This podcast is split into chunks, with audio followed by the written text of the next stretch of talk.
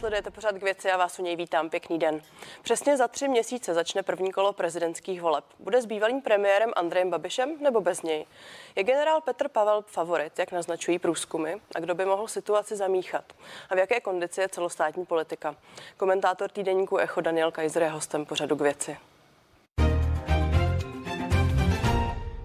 A já vás tady vítám, pěkný den. Dobrý den. Tak kdyby se prezidentské volby konaly v září, do případného druhého kola by postoupil Andrej Babiš a Petr Pavel, který by zvítězil za ziskem téměř 60% hlasů. Tak to je závěr aktuálního průzkumu Median. Jak moc tyhle odhady berete vážně? No tady ten průzkum bych bral docela dost vážně, protože to Petru Pavlovi té jeho kandidatuře dá takový spát, že teď se jako bude Teď máme potvrzeno od eh, demoskopů, že dostali jsme jako vlastně razítko na to, že Petr Pavel je opravdu jasný favorita. Lidé, kteří z nejrůznějších eh, většinou dobrých důvodů nechtějí za prezidenta někoho zhnutí ano, tak eh, budou mít větší tendenci volit eh, pana Pavla a myslím si, že tady ten moment vlastně dost uzavírá šance nebo vyhlídky jiných lidí z nebabišovského tábora, kteří by se ještě třeba do té prezidentské volby chtěli vrhnout. Tak ale vy jste zmínil jednu důležitou věc, a sice to jméno Andreje Babiše, protože my zatím stále nevíme, zda Andrej Babiš ve finále opravdu bude kandidovat. Hmm, tak hmm. jaký je váš názor na to?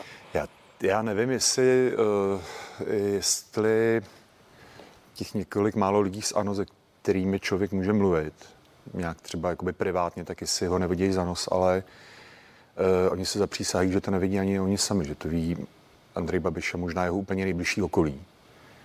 Ale že eh, eh, v tom hnutí se opravdu a možná i v mysli Andreje Babiše se to pořád jakoby nějak vyvíjí. Jednou se probudí tak, jednou onak. Jednou s náladou, že se stane prezidentem a po druhé se podívá na ty průzkumy a jeho interní průzkumy už mu to údajně říkají několik let, že vlastně by v tom druhém kole šanci neměl. Takže eh, to No a troufáte si tedy odhadnout, s čím se probudí 27. října, kdy to má oznámit? Ne, nevím, nevím.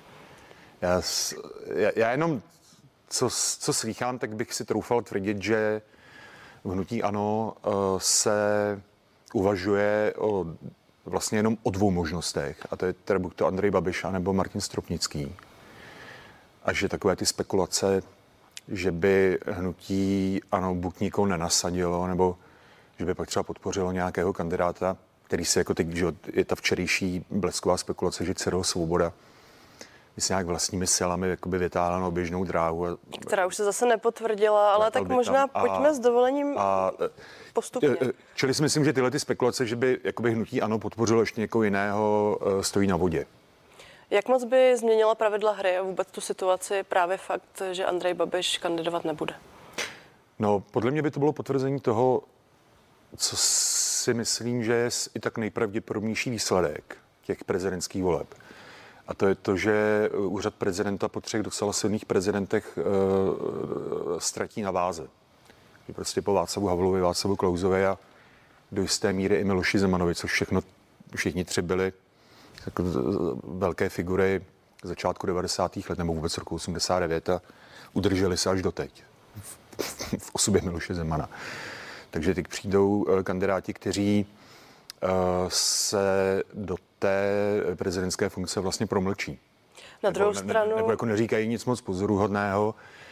A to ten Andrej Babiš při vší kritice, eh, kterou třeba bych k němu měl, tak ten se nepromlčuje, ten nějaké věci říká, nebo jako říká něco, na co se dá útočit, s čím se dá polemizovat, ale když se podíváme na Petra Pavla nebo na, já nevím, Danuši Nerudovou, no tak já vlastně jakoby nevím, kdybych chtěl kritizovat, tak co bych si měl vybrat, jaký názor a po jakém názoru jít a snažit se ho nějak rozklíčovávat. A když už to zmiňujete, narážela jsem právě na to, zda s postavou Andreje Babiše eh, ty další kandidáti nestratí tak trochu hlavní téma. Hmm, hmm.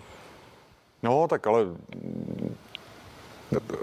jak říkám, hnutí ano, eh, co, eh, co tak slýchám, tak jakoby nebude rezignovat na svoji možnost někoho do té volby poslat a pak vždycky ten kandidát toho opačného tábora bude moct říkat, aby jsme zabránili tomu, aby tady byl prezident z babišovského světa, tak uh, volte mě. Takže to si myslím, že tady to tady ten motiv se úplně nestratí. Nebude tak silný samozřejmě, jako kdyby tam byl Andrej Babiš uh, osobně.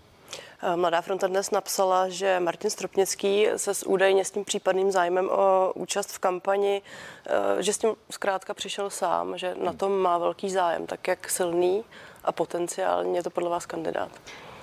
No, eh, co já zase slychám, tak to vlastně potvrzuje to, co píše Mladá fronta v tom, že Martin Stropnický třeba, že on pořád dělá velvyslance v Izraeli a že když byl v Praze, tak chodí po ministerstvu zahraničí a ptá se tam, jak by se to rolo udělat, aby v případě, že teda do těch voleb půjde a uh, nebude úspěšný, tak by se asi mohl vrátit uh, zpátky na ministerstvo nebo do funkce, přímo do funkce velvyslance, ještě aby to tam dosloužil.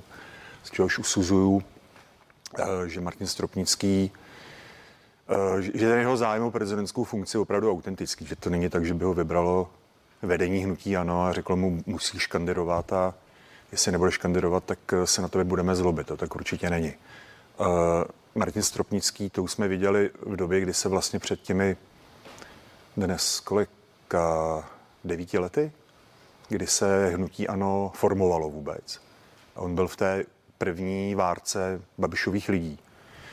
Byl tak, také lídrem v Praze, ano, tuším. Tak uh, už těsně před, nebo několik měsíců, možná rok, dva předtím, Uh, on byl jakoby trošku na suchu a hledal, kde svoji ambici nebo může uplatnit a co jako bude dělat s, druhou, s druhým poločasem svého života, takže si myslím, že tady ten motiv u něj pořád trvá. Uh, jakou by měl šanci, těžko říct, podle mě ne moc velkou. Takže myslíte, že ty ambice není úplně reálné přetavit ve skutečnost?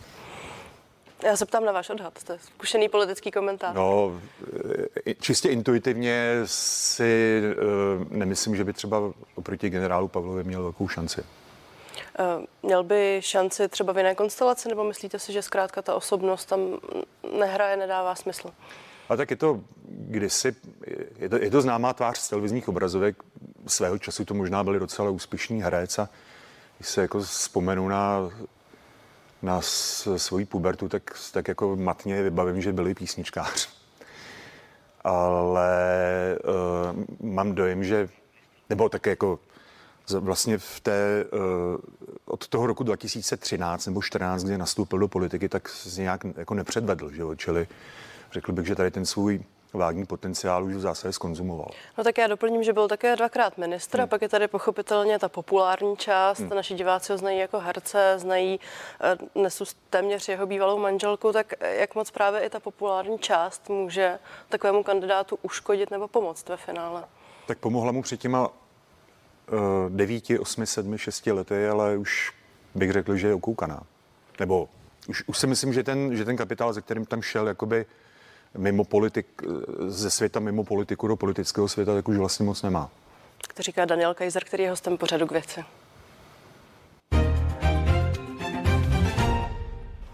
Koalice spolu minulý týden nepředstavila svého kandidáta na prezidenta, ale rovnou podpořila nebo vyjádřila podporu třem kandidátům. Je to tedy zmiňovaný Petr Pavel, je to také bývalá rektorka Mendelovy univerzity Danuše Nerudová a je to senátor Pavel Fischer. Komu podle vás ta podpora koalice spolu prospěje?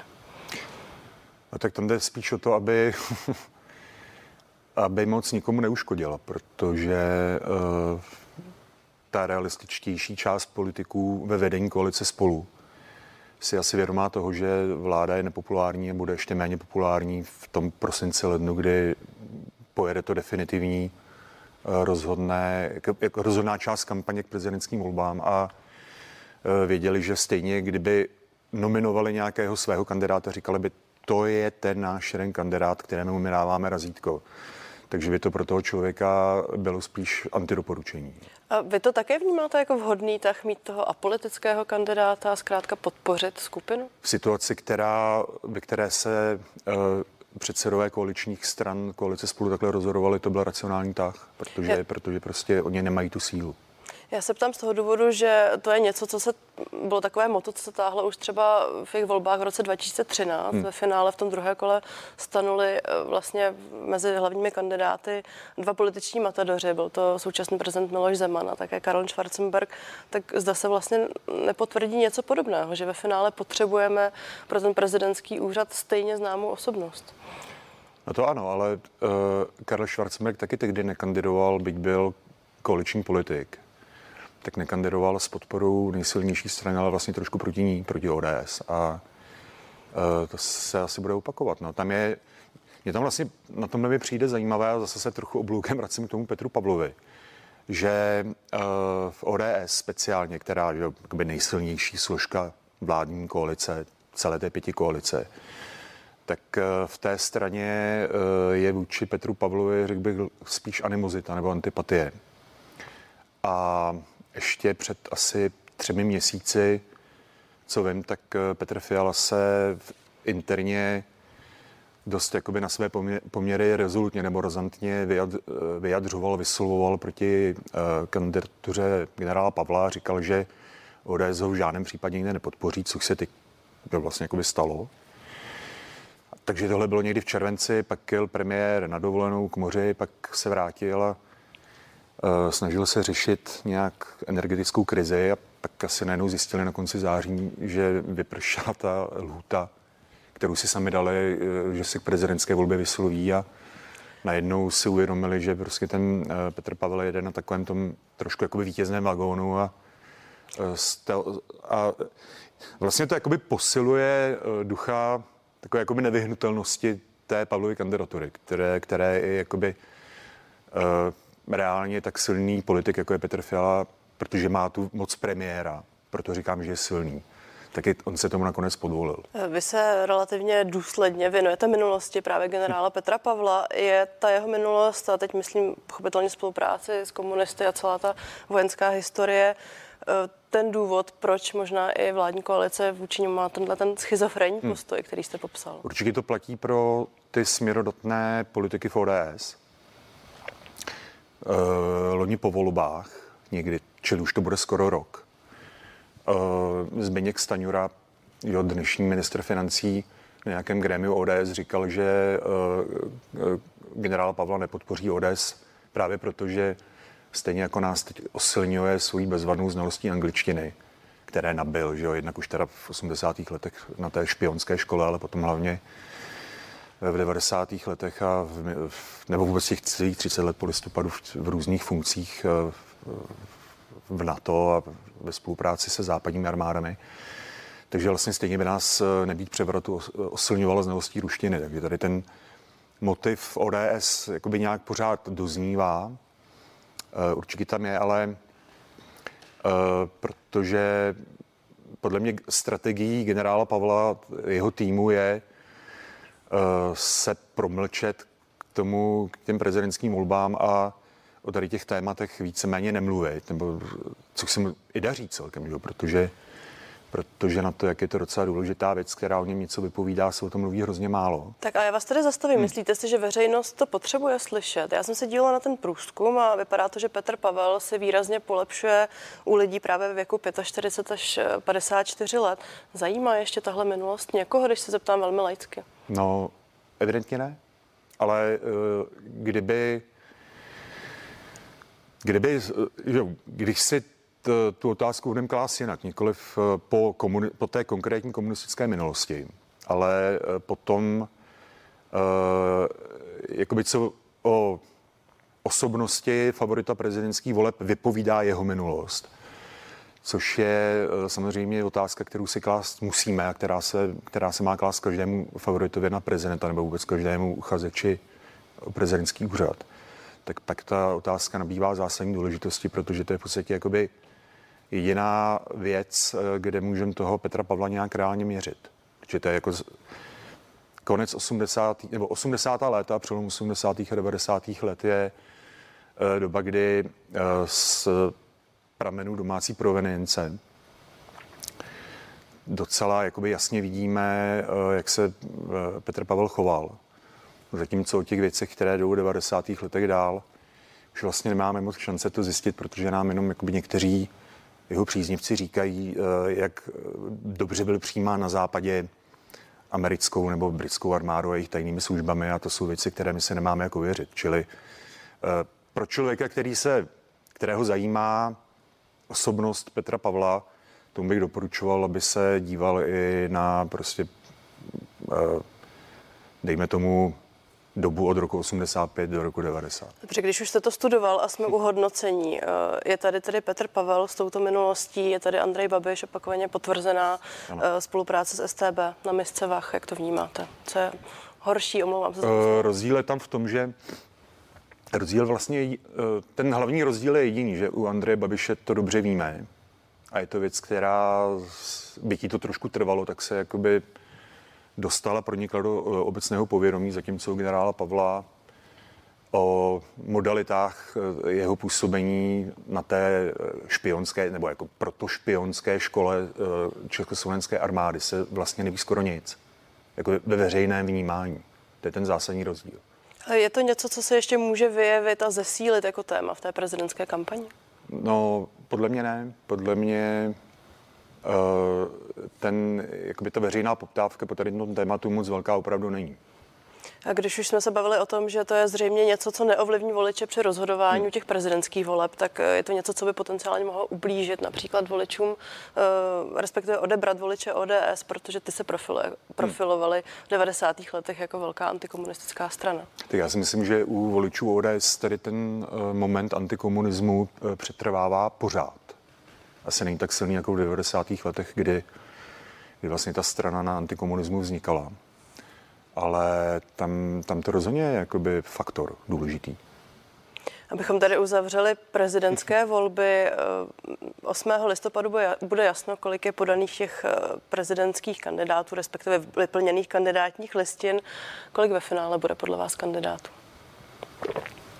To netuším, ale Teď už vlastně vidíme uh, právě v posledním, řekl bych, týdnu, bych řekl, že začíná proces, kdy, kdy jakoby těch kandidátů, eh, kteří mají nějakou šanci do toho promluvit, uh, bude spíš ubývat. Jsme to viděli. Jinak je tam tady ten moment právě toho dnešního, nebo dnes zveřejněného průzkumu mediánů, který staví Petra Pavla poprvé na první místo v prvním kole, což je, bude psychologicky důležitá věc. Eh, pak vidíme takové ty věci, jako že Josef Středula, šéf jeho největších odborů, po uh, nezdařené odborářské demonstraci na Pražském Václavském náměstí, řekl, jako fakticky vypadl, vypadl jakoby z toho pelotonu kandidátů, kteří mají šanci do toho promluvit nebo se dostat do druhého kola. A Pardon, byl to tenhle moment, který ublížil Josefu Středulovi a ten eh, ostentativní střed zájmu z mého pohledu? Eh, no, no tak je na něm vidět, že, eh, že nejede na silném koni. No. A jak se třeba spekulovalo právě o tom, že by možná hnutí ano mohlo nakonec podpořit středulů, eh, tak je jasné, že, nebo jasné, jasné není teď nic, ale je to na 95% pravděpodobné, že se to nestane. Čili, čili vlastně vidíme už teď, jakoby, jak se ta prezidentská volba blíží, že jakoby ten houf těch kandidátů, kteří si mohou dělat šanci vůbec se dostat do druhého kola, jde dolů. Ještě krátce, my jsme se tady dotkli už eh, Cyrila Svobody, on tady původně sbíral podpisy, objevila se kandidátní listina, pak ale oznámil, že kandidaturu zrušil. Hmm. Jak to vyčtete, co zatím sledujete? Já si myslím, že Cyril Svoboda, eh, jak to říct, eh, jak to říct a neznít osobně, že Cyril Svoboda je člověk, který uh, je hlavně rád, když se o něm nějak mluví a když se prostě objevuje ve zprávách. Ale že uh, jeho šance byly vždycky, jako se limitně blížily nule. Dobře, ale myslíte si, že reálně tam ta ambice asi existovala? Ne. Jak to říká Daniel Kaiser, který zůstává hostem pořadu k věci.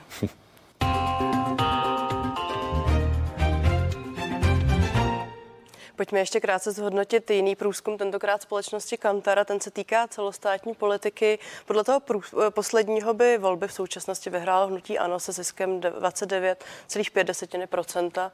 Na druhém místě by skončila tedy již zmiňovaná ODS s 18% a na třetím místě SPD s ziskem 11,5%. Eh, já ještě schrnu, že kdybychom se dívali eh, na ten současný model z pozice koalic, tak by druhá skončila koalice spolu se ziskem 28,5%. Tak jsou to překvapivá čísla a vyplácí se podle vás ta spolupráce v koalicích? No, e, ta čísla jsou, e, když se, když se na to podíváme v delší časové řadě, že třeba u těch jednotlivých agentur, buď u Kantaru nebo u Medianu, tak vidíme za ten rok takovou až jako překvapivou neměnost, že vlastně to hodně konstantní. Na jaře byl, měla, měly vládní strany a speciálně ODS takový jako válečný bonus, což byla taková asi odměna za podporu Ukrajině. Ten válečný bonus jsme mohli sledovat ve více západních zemích, od Británie přes prostě Francii, nebo dokonce Spojených státy až právě po Českou republiku, ale tady ten bonus je vyčerpán evidentně. A, a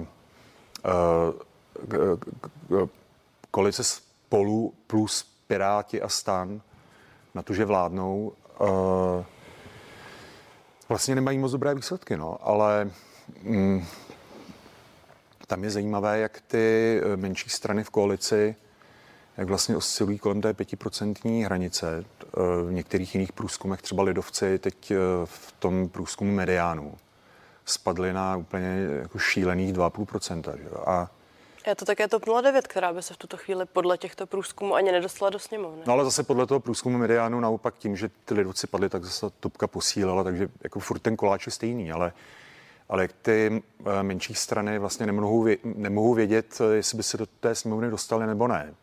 Záleží na tom, eh, jakému průzkumu se rozhodnou věřit. Tak to je hrozně silný faktor, který tu koalici spolu a i celou tu pěti, pěti koalici jakoby tlačí do sebe je to dostředivá síla a uh, vede to potom k tomu, že ty strany, uh, myslím těch pět vládních stran a speciálně ty tři strany koalice spolu ve sněmovně fungují dost na takovém jako mm, bunkrovém módu, takové jako bunkrové mentalitě, kdy dělají trošku silovou politiku.